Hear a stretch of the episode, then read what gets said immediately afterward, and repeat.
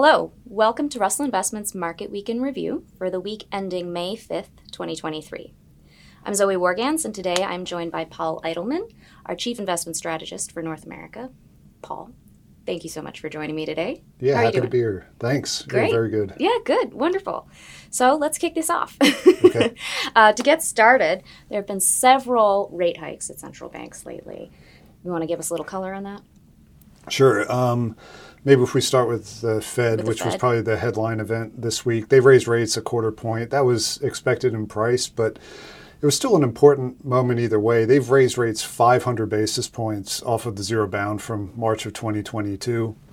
And this was important. They're signaling it might be their last move for the cycle now. It feels like they think policy at 5% is getting sufficiently restrictive to slow the economy down and make mm-hmm. some progress on bringing inflation back Yeah. to the, the 2% target. So that's a, a big change on an issue that's been central for financial markets for the, the better part of the last year to 18 months. Absolutely. The European Central Bank, they also hiked rates by a quarter point. It doesn't seem like they're quite done yet. Christine Lagarde indicated she might want to raise rates a couple more times, even.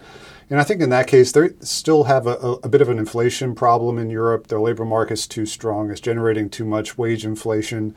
And they're just a bit behind the Fed. Even with these moves, their policy rate's at 3% versus the Fed at 5 so they have a little bit more work to do to get to that same restrictive level that the mm-hmm. Fed is at mm-hmm. now. And then finally, the Re- Reserve Bank of Australia, we don't talk about them quite as much maybe, but they hiked, and that was a big surprise. Almost no economists in Australia were expecting them to mm-hmm. move. And again, there, the, the concerns are around inflation being a little bit too high to, to be comfortable for the central bank. And so that being a surprise created a little bit more volatility within Australian fixed income markets on the week. So we've covered central banks. Can you tell us a little bit more about regional banks? They're back in the headlines after First Republic's takeover.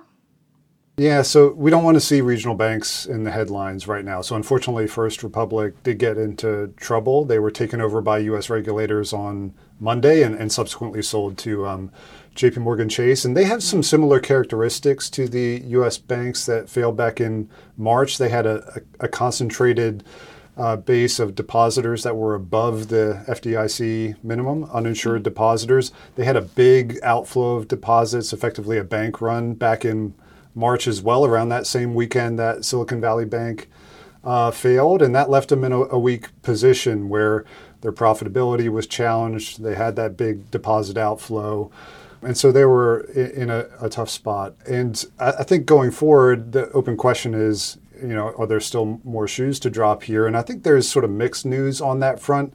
From a fundamental perspective, First Republic seems somewhat unique. They represented over half of all emergency borrowing at the Federal Reserve, so a pretty narrow uh, problem of extreme weakness on their part. But you still have to worry about sort of the sentiment channel for banks. They rely a lot on the confidence of their clients. And whenever you have a, a bank fail, it's, it's natural for some concern to creep into the market. Erik Ristuben has talked a lot about the idea of investors trying to find sort of the next weakest link.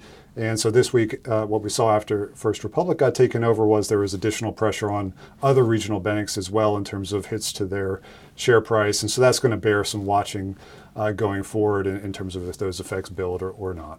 Yeah, wait and see, right? Yep.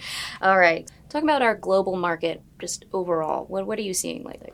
Well, uh, a lot of markets have been fairly range bound for the last uh, several months, but uh, for this week through Thursday, it was a little bit more of a risk off tone because of the things that we talked about. Global equities were down about 2% on the week through Thursday, with the US being a relative underperformer, down by more.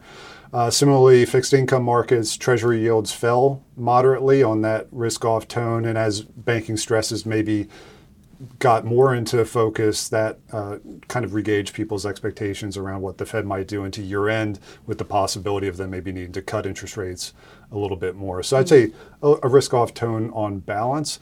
Right before we started filming this, though, if we want to end on a, a positive note, Apple had some good earnings results, and that's continuing a, a theme of uh, some of the earnings data being better than expected. And maybe as a, a fun fact, I think they announced a, a $90 billion share buyback, which would be more than the entire uh, market capitalization of New Zealand. So right. Yeah. Apple effectively bought uh, New Zealand today. So some better news on earnings, maybe some weaker Yes. news on the banking front this week.